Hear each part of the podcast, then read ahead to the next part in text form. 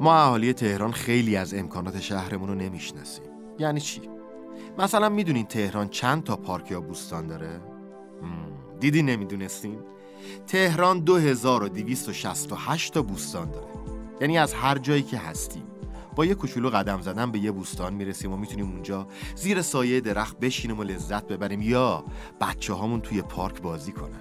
آه گفتم درخت. اصلا می‌دونستین همین تهران چند تا درخت داره؟ اونم نمی‌دونین. تهران سه و نیم میلیون درخت تنومند داره. درخت تنومند دا فکر کنم اگه درخت های معمولی رو بشماریم بره بالای 6 میلیون درخت سرسبز. پارک و درخت اتفاقای خوبی هن که براتون گفتم. یه سری چیزای دیگه هم هست که خیلی عددهای عجیب غریبی دارن. مثلا ما مردم سرشلوغ و پر رفت آمد تو این شهر روزی 6500 تن. دوباره میگم دقت کنین. 6500 تن زباله تولید می‌کنیم. و تصور کنید فقط یه هفته. یه هفته این زباله ها جمع نشه و ببینید چه بلایی سر خودمون شهرمون میاد. و خیلی امکانات و خدمات دیگه که تو تهران داریم و بهشون بی توجهیم ازشون استفاده می‌کنیم. ولی آیا می‌دونین هزینه نگهداری، توسعه و مدیریتشون از کجا باید تعمین بشه؟ برای داشتن تهرانی بهتر همه باید مشارکت کنیم. 29 اسفند ماه مهلت پرداخت قبوز عوارض نوسازی کسب و پیشه و بهای خدمات یادتون نره. روش های پرداختم که خیلی ساده است. درگاه اینترنتی شهرداری تهران تهران داتایار تلفن 137 یا ستاره 137 مربع و همه درگاه های بانک های طرف قرارداد شهرداری. حتما جهت اطلاع از آخرین وضعیت بدهی عوارض و بهای خدمات ملکتون و ارتباط هوشمند با شهرداری تهران شماره شناسایی روی قبض عوارض رو به سامانه 137 5 تا 070 137 5 تا 070 پیامک کنید. راستی امسال قبض عوارض برای همه شهروندان تهرانی ارسال شده. تهران شهری برای همه. شما می‌تونید از داستان شب حمایت کنید. ما به حمایت شما احتیاج داریم. برای همین دو لینک در نظر گرفتیم که همراه پادکست های شبانه ما منتشر میشه. سایت حامی باش برای مخاطبین داخل کشور و سایت PayPal برای مخاطبین خارج از کشور. لطفاً ما رو حمایت کنید. ممنونیم. داستان شب.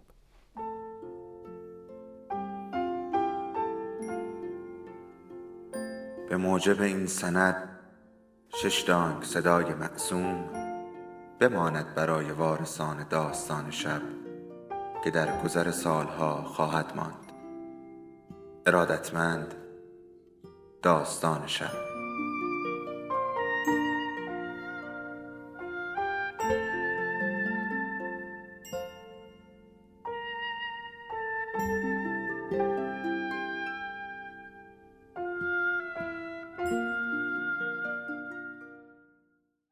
یکی بود یکی نبود.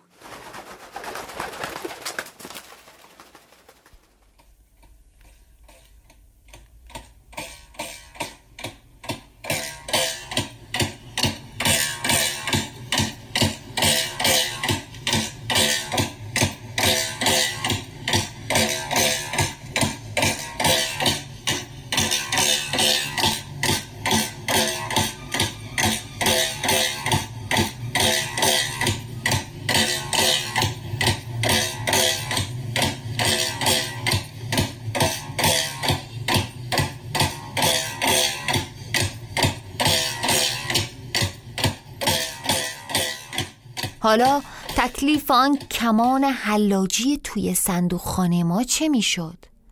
یعنی پدرم آن را دزدیده؟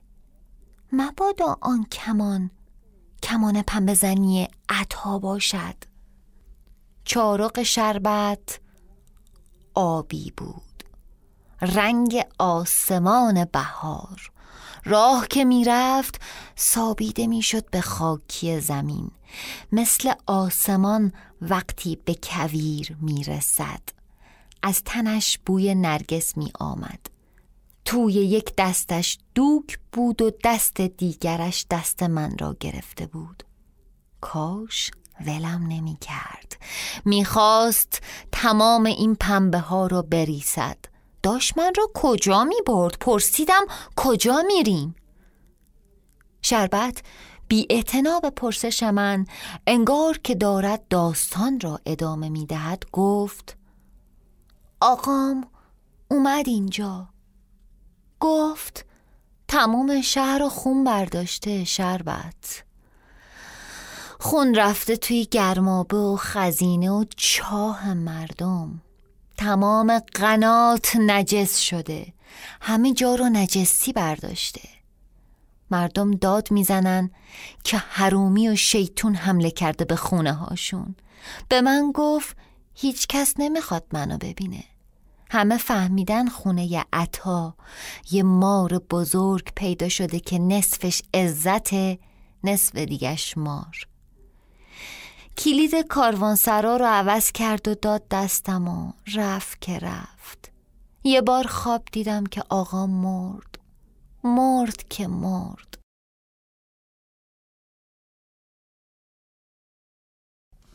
رفتیم توی حجره ای که پر از پنبه های ریسیده شده بود.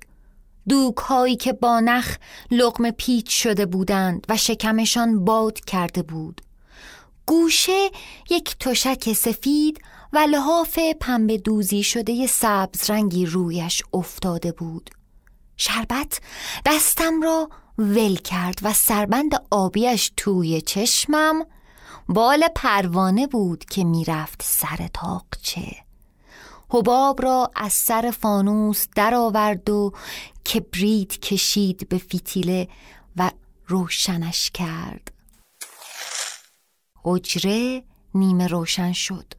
تمام دوک ها سایه انداختند روی کاهگل بلند دیوار و شدند دو برابر. شدند یک لشکر صف کشیده روبروی من یک سر سیاه و سر پا. باد به تن شیشه نازک حجره میکوبید که بیاید تو و شیشه توی جایش لق می‌زد و ما را نگاه می‌کرد. شربت گفت باید با هم کرسی درست کنیم مراد. مراد هوا خیلی پاییزه. دو دوک تا شب چله راه مراد. زود میگذره. این را گفت و زد بیرون. فکرم رفت پیش عزت که مبادا شربت هم بخواهد. من را مثل دختر گدا پیش خودش نگه دارد و یک کاریم بکند که نمی‌دانم.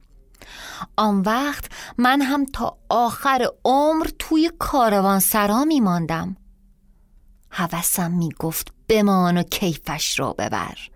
اما چشمان سبز مرشد می گفت ارشد زورخونه شربت و بیار توی ده. در ثانی من می‌خواستم پدرم را ادب کنم. من هم دلم می‌خواست همانطور که عطا با تبر زد و عزت را دو تکه کرد. پدرم را با تبر نصف می کردم. توی سرم صدای کمان پنبه زنی بود و عطا را متصور می شدم که دارد پنبه می زند و پنبه ها همینجور قرمز می شوند. انگار از دست عطا خون می جوشد روی پنبه ابری رنگ. من روی تشک نشسته بودم و می ترسیدم بیرون بروم. گرسنه بودم. آب می‌خواستم. کجا رفت این شربت؟ می‌خواستم بقیه داستان را بشنوم. فکرم مانده بود پیش عطا. یک جوری از این عطا میترسیدم. اگر شربت زنده است حتما عطا هم زنده مانده. سرمای قبر در دلم خانه کرده بود. کلاه سرخینم را از سرم برداشتم و با دستم کف سر سیغلیم را ناز دادم. به سیبیلم دست زدم که ببینم سر جایش هست یا نه. فکر کردم برای خودم مردی شدم و باید بلد باشم کرسی بیاندازم روی پا بلند شدم و عزم کردم که از در حجره بزنم بیرون. غروب بود بیرون. در حجره را که باز کردم توی وسط کاروانسرا ابرهای نارنجی توی دل هم فرو رفته بودند مثل پشمک های آتش گرفته. تکه ای به رنگ زرد تخم مرغی و نارنجی پوست پرتغالی مثل شعله آتش. این پنبه های عاشق در دل هم فرو رفته غروب به جانشان افتاده بود و شدند ارقوانی و بعد سرخ و بعد سیاه. به تیرگی می رفتند این ابرها. رفتم توی کاروان سرا دور بزنم.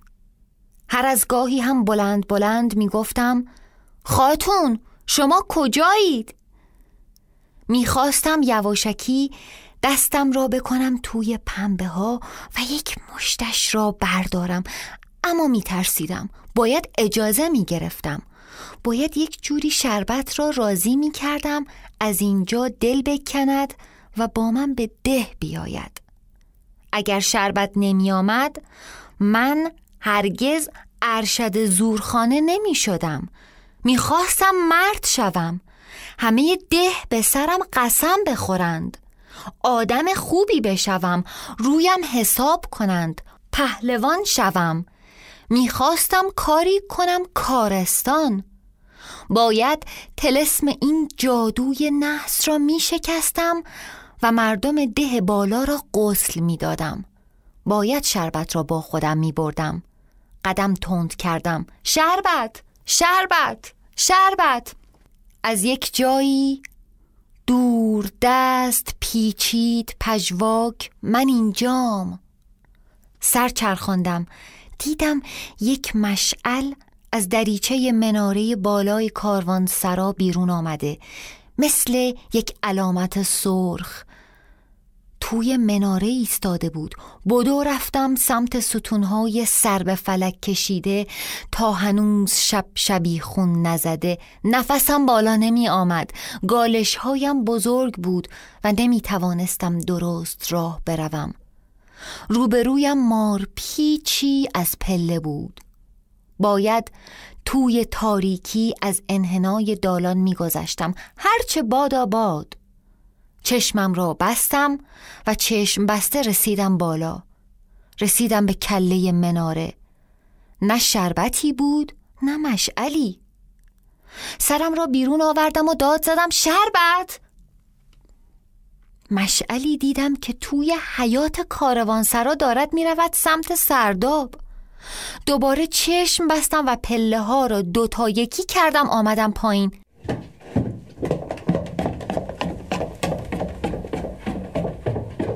گالش هایم روی پله ها افتاد و من پا برهنه تا سرداب دویدم.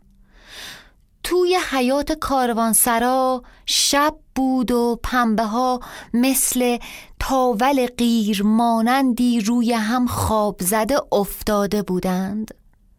به سرداب نزدیک شدم. یاد سرداب خانه من افتادم. یاد خان بابا وقتی کمربندش را درآورد و تنم را کبود کرد. صدای شلاق توی گوشم زبانه می‌کشید عین شعله توی فیتیله. می‌خواستم گریه کنم اما از سیبیل و دماغ بزرگم خجالت میکشیدم. دماغی که همه جا جلوتر از خودم می‌رفت. پا روی پله اول گذاشتم که پایین بروم. صدای ننم را شنیدم که می‌گفت تخم جن. قلبم میتپید. یکو پشت سرم یک حضور گرم ظاهر شد با شعله ای آشکارا. شربت بود زیر نور مشعل دو چشمانش دو زیتون لقزان سرمست نگاهم می کرد انگار من را می پایید یک هیزی آشکارا. گفتم شما اون بالا نبودید؟ شربت گفت نه. دستم را گرفت و بردتم توی همان حجره که دوک ها را مثل سربازان منظمی ردیف کرده بود. دوک هایی که سایه هایشان روی کاهکل دیوار کشمی آمدند انگار. توی اتاق طبقی بود روی زمین. دو کاسه آش و دو جام شراب. اودی سر در میسوخت. رفتیم تو. پا برهنه بودم و کف پایم زخم شده بود. شربت نشست روی زمین.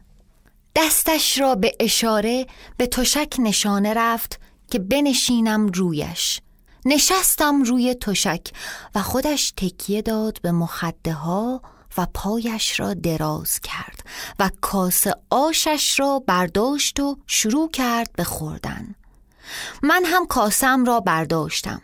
رشته هایش مثل پنبه داغی توی دهانم آب می شدند و بوی سبزی نعنا و پیاز داغ تا توی مغزم می رفت و تهنشین رگهایم می شد نخودش چنان نرم بود که توی بزاقم حل می شد مطبخ کجا بود که پیدایش نکرده بودم؟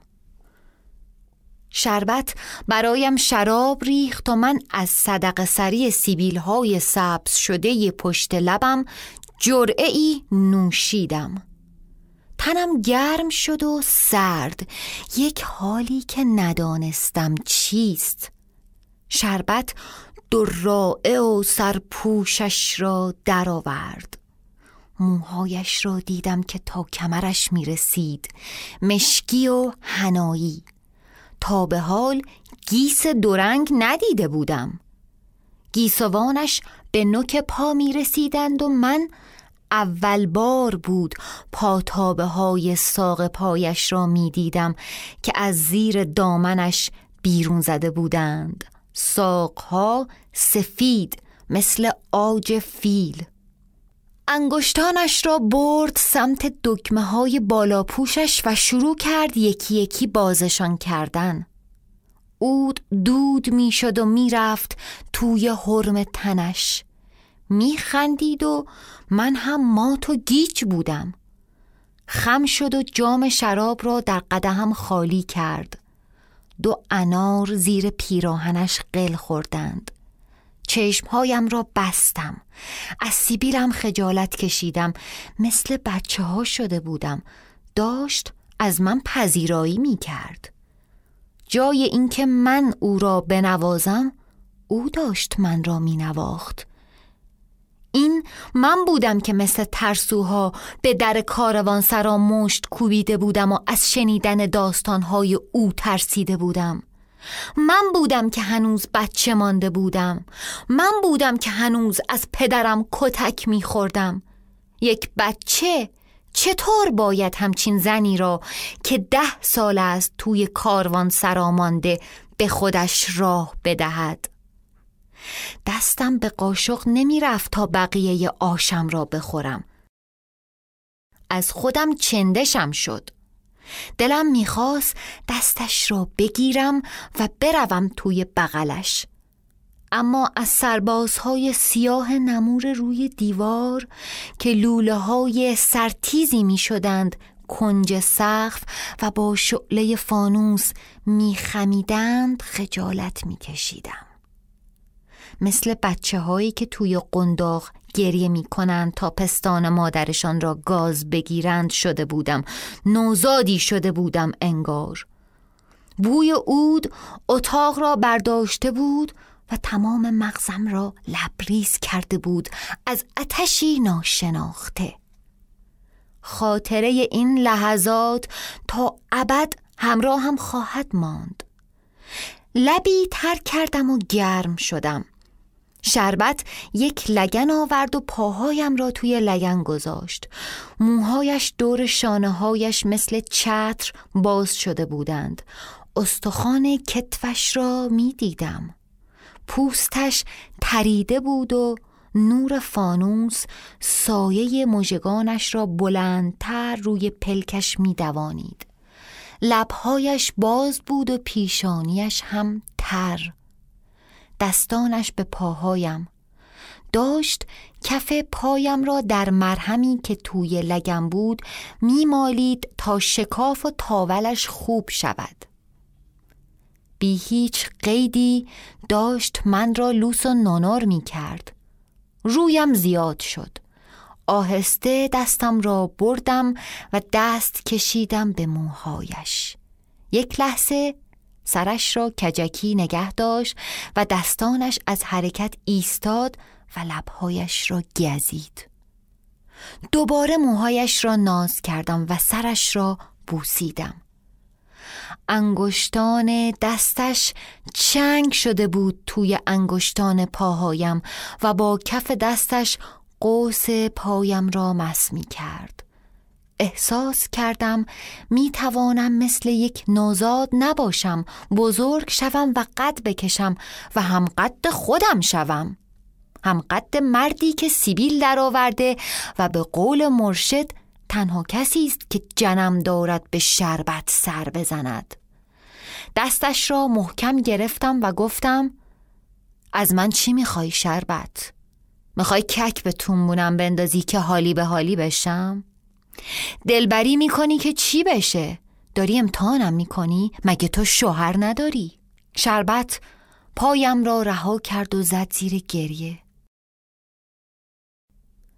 شوهرم دیوونه شد و رفت که رفت شوهرم اگه بود که من اینجا نبودم شوهرم کجاست که من اینجام اگه من اینجام شوهرم کجاست مراد عطا دیوونه شد و رفت که رفت بگو شوهرم کجا رفت اگه من زنشم؟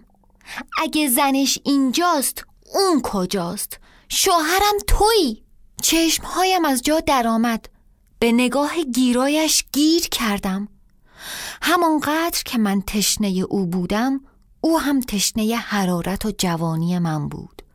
یک پارچه آتش شده بودم.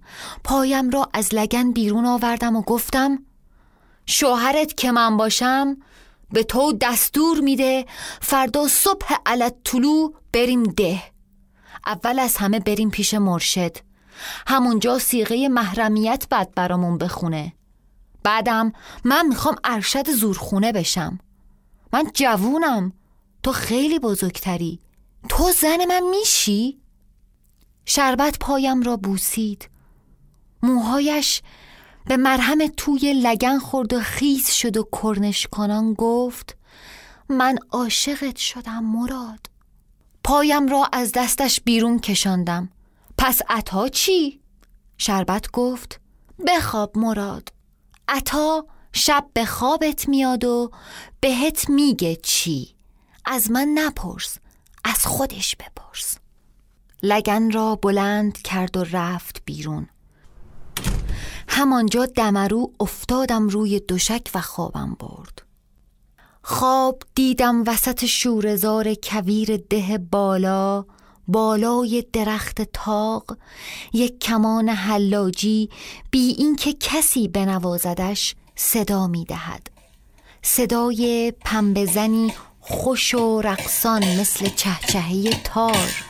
درخت مثل دستی کمان پنبه را بالا برده بود و مردم دور درخت جمع شده بودند. خانبابایم را دیدم که داد می‌زد درخت را بسوزانید. همه می ترسیدند به درخت نزدیک شوند. من از ترس دویدم طرف خانهمان. از خاکی ها گذشتم و از روی چشمه پریدم. از میان گله گوسفندان و خیزران رد شدم و به ده رسیدم.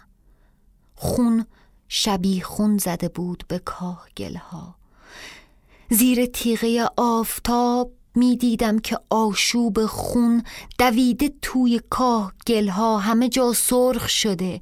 دیوارها سقفها خیابانها طویله از میان دیوارهای خونین گذشتم و لباسم لکه لکه شد زنانی را می دیدم که کنار دریاچه نشسته اند و لباس می شورند و مویه می کنند مرشد را دیدم که دستار سبزی دور سرش بسته و دارد با سطل آب زورخانه را غسل می دهد. پهلوانان زورخانه داشتند خانه ها را می شستند. به مرشد گفتم این خون از کجا میاد مرشد؟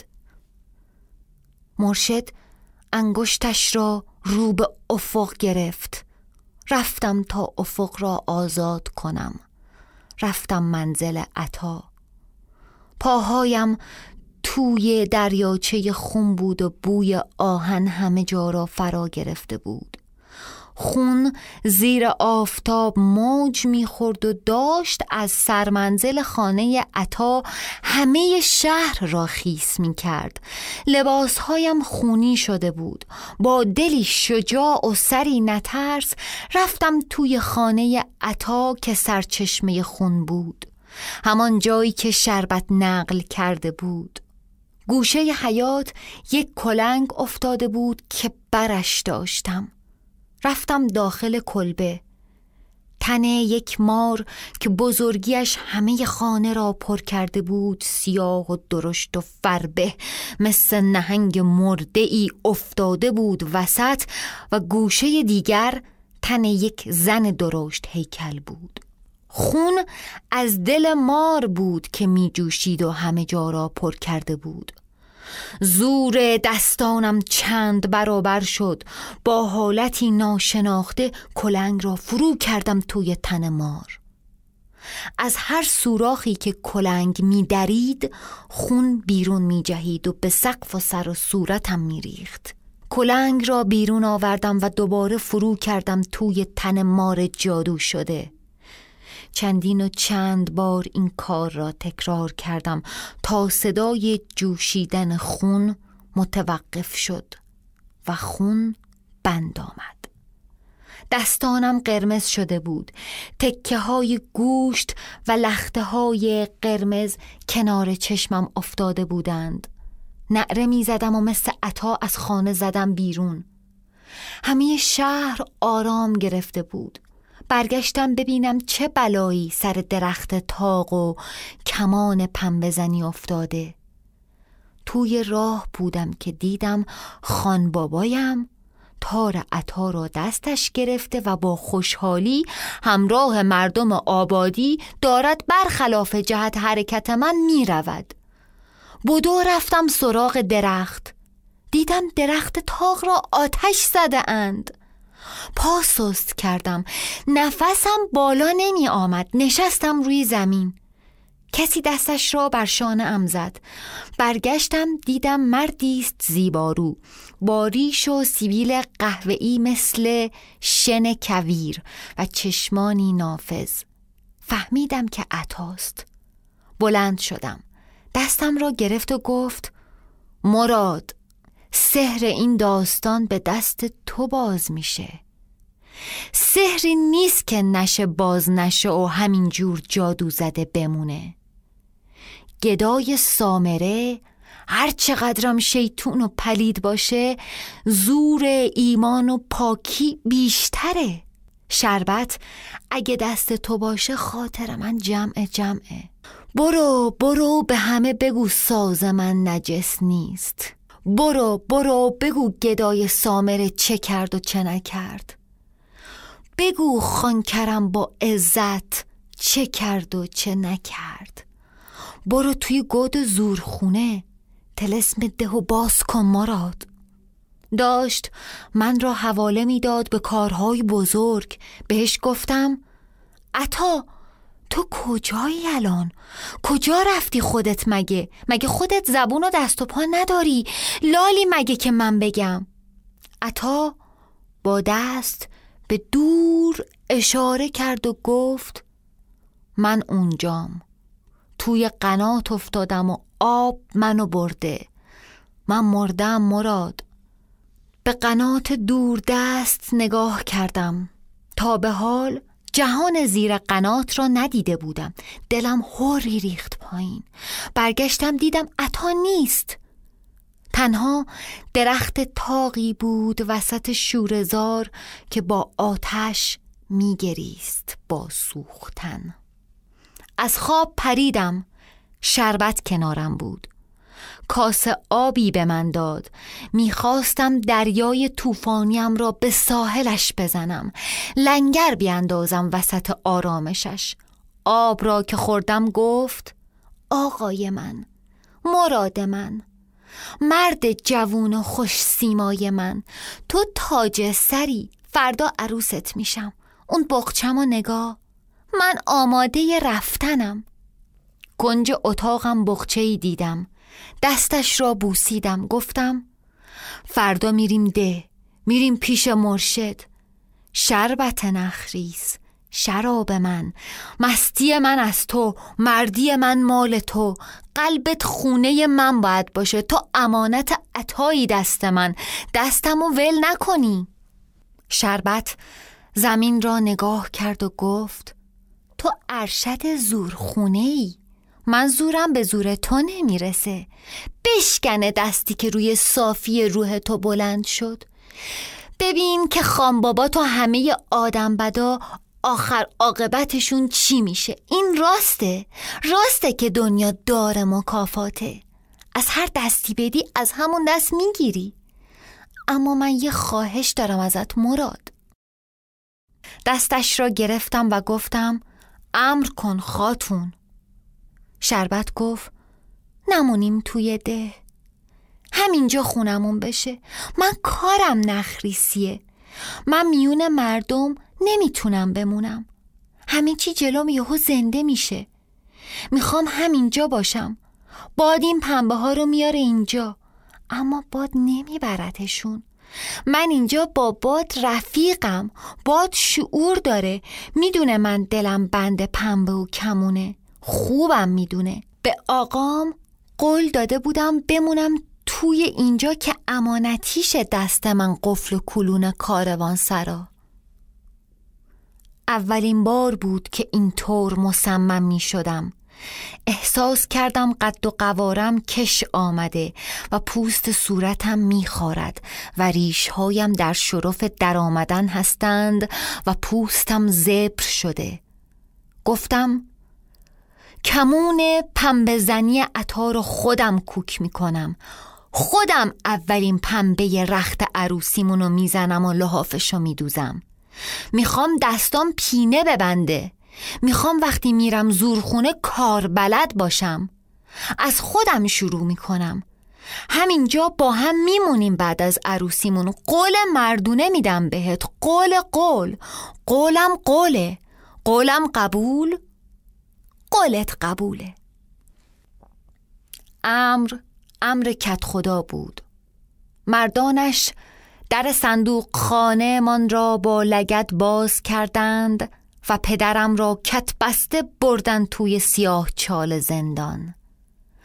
من تمام دوک های ریسیده شربت را به کت خدا فروختم و برای شربت یک زوج آویز گوشواره و علنگو خریدم.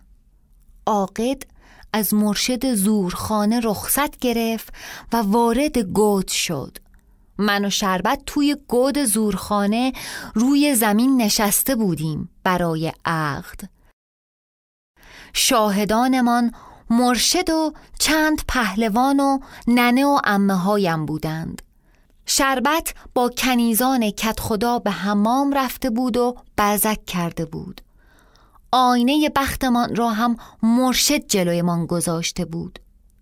نم بارانی برزن زورخانه را از خشکی درآورده بود. افسون محبت بین من و شربت هر لحظه بیشتر و بیشتر می‌شد. حالا برای خودم مردی شده بودم. عاقد محرمیت را خواند و همه کل زدند. بیرون زورخانه دف می زدند و من قند توی دلم آب می شد قبل از اینکه عروسم را ببرم می‌خواستم بروم دست بوس کت خدا عروسم را سپردم دست مرشد و سوار دوچرخه ای شدم و رکاب زدم تا امارت بزرگ ده. همه من را شناخته بودند. در را برایم باز کردند. با رخت دامادی رفتم تو. کلاه نمدی سیاهی روی سر داشتم و عبایی پوشیده بودم.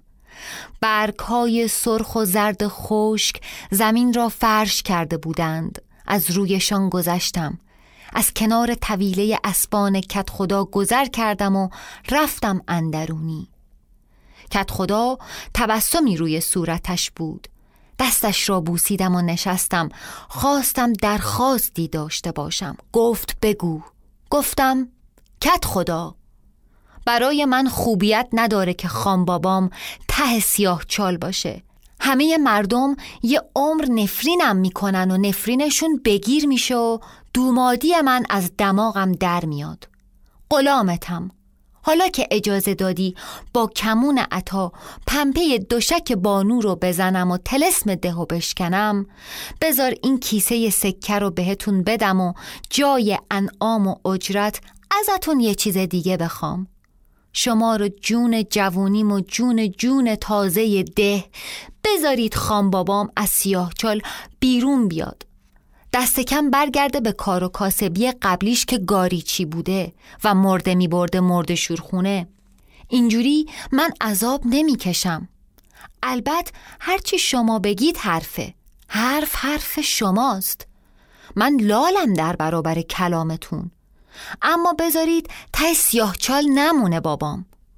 توی دلم میگه اون محبس کمش هم هست. اما اگه روزی چند تا میت ببینه و کفنشون کنه شاید بفهمه عذاب آخرت چطوره.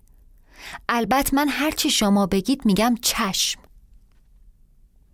کت خدا به ریشش دست کشید و گفت تو خاطرت جمع باشه شادوماد تو تلسم این نحسی ده ساله رو شکستی. برو که می‌خوام صدای کمون حلاجی دوباره توی کوی برزن بیاد. خان بابا تو به وقتش در میارم. گاری میدم دستش بره رد کار اولش. برو که عروست منتظرته. خدا پشت و پناهت. بلند شدم. دست کت خدا را بوسیدم. از آنجا تا زورخانه رکاب زدم و زیر باران خوشحال ترین مرد دنیا بودم. دم زورخانه هنوز بوی اسفند و صدای دف می آمد. حالا ننه ام و امه هایم نفرینم نمی کردند. هرچند هنوز جای شلاق خانبابا پشت تنم و پشت روحم جاش مانده. عروسم را ترک دوچرخه سوار کردم.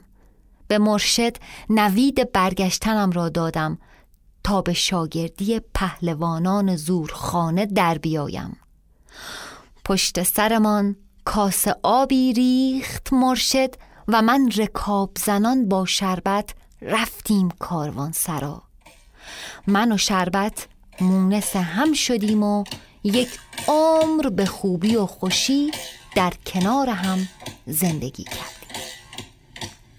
پایان.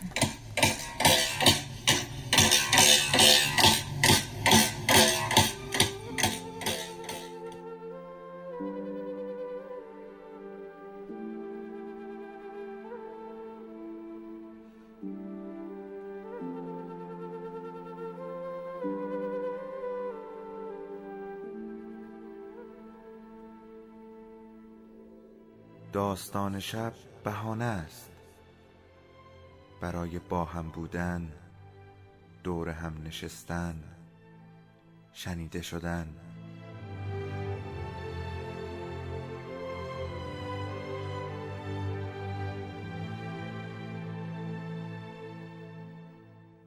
صدای افسانه ها رو میشنویم.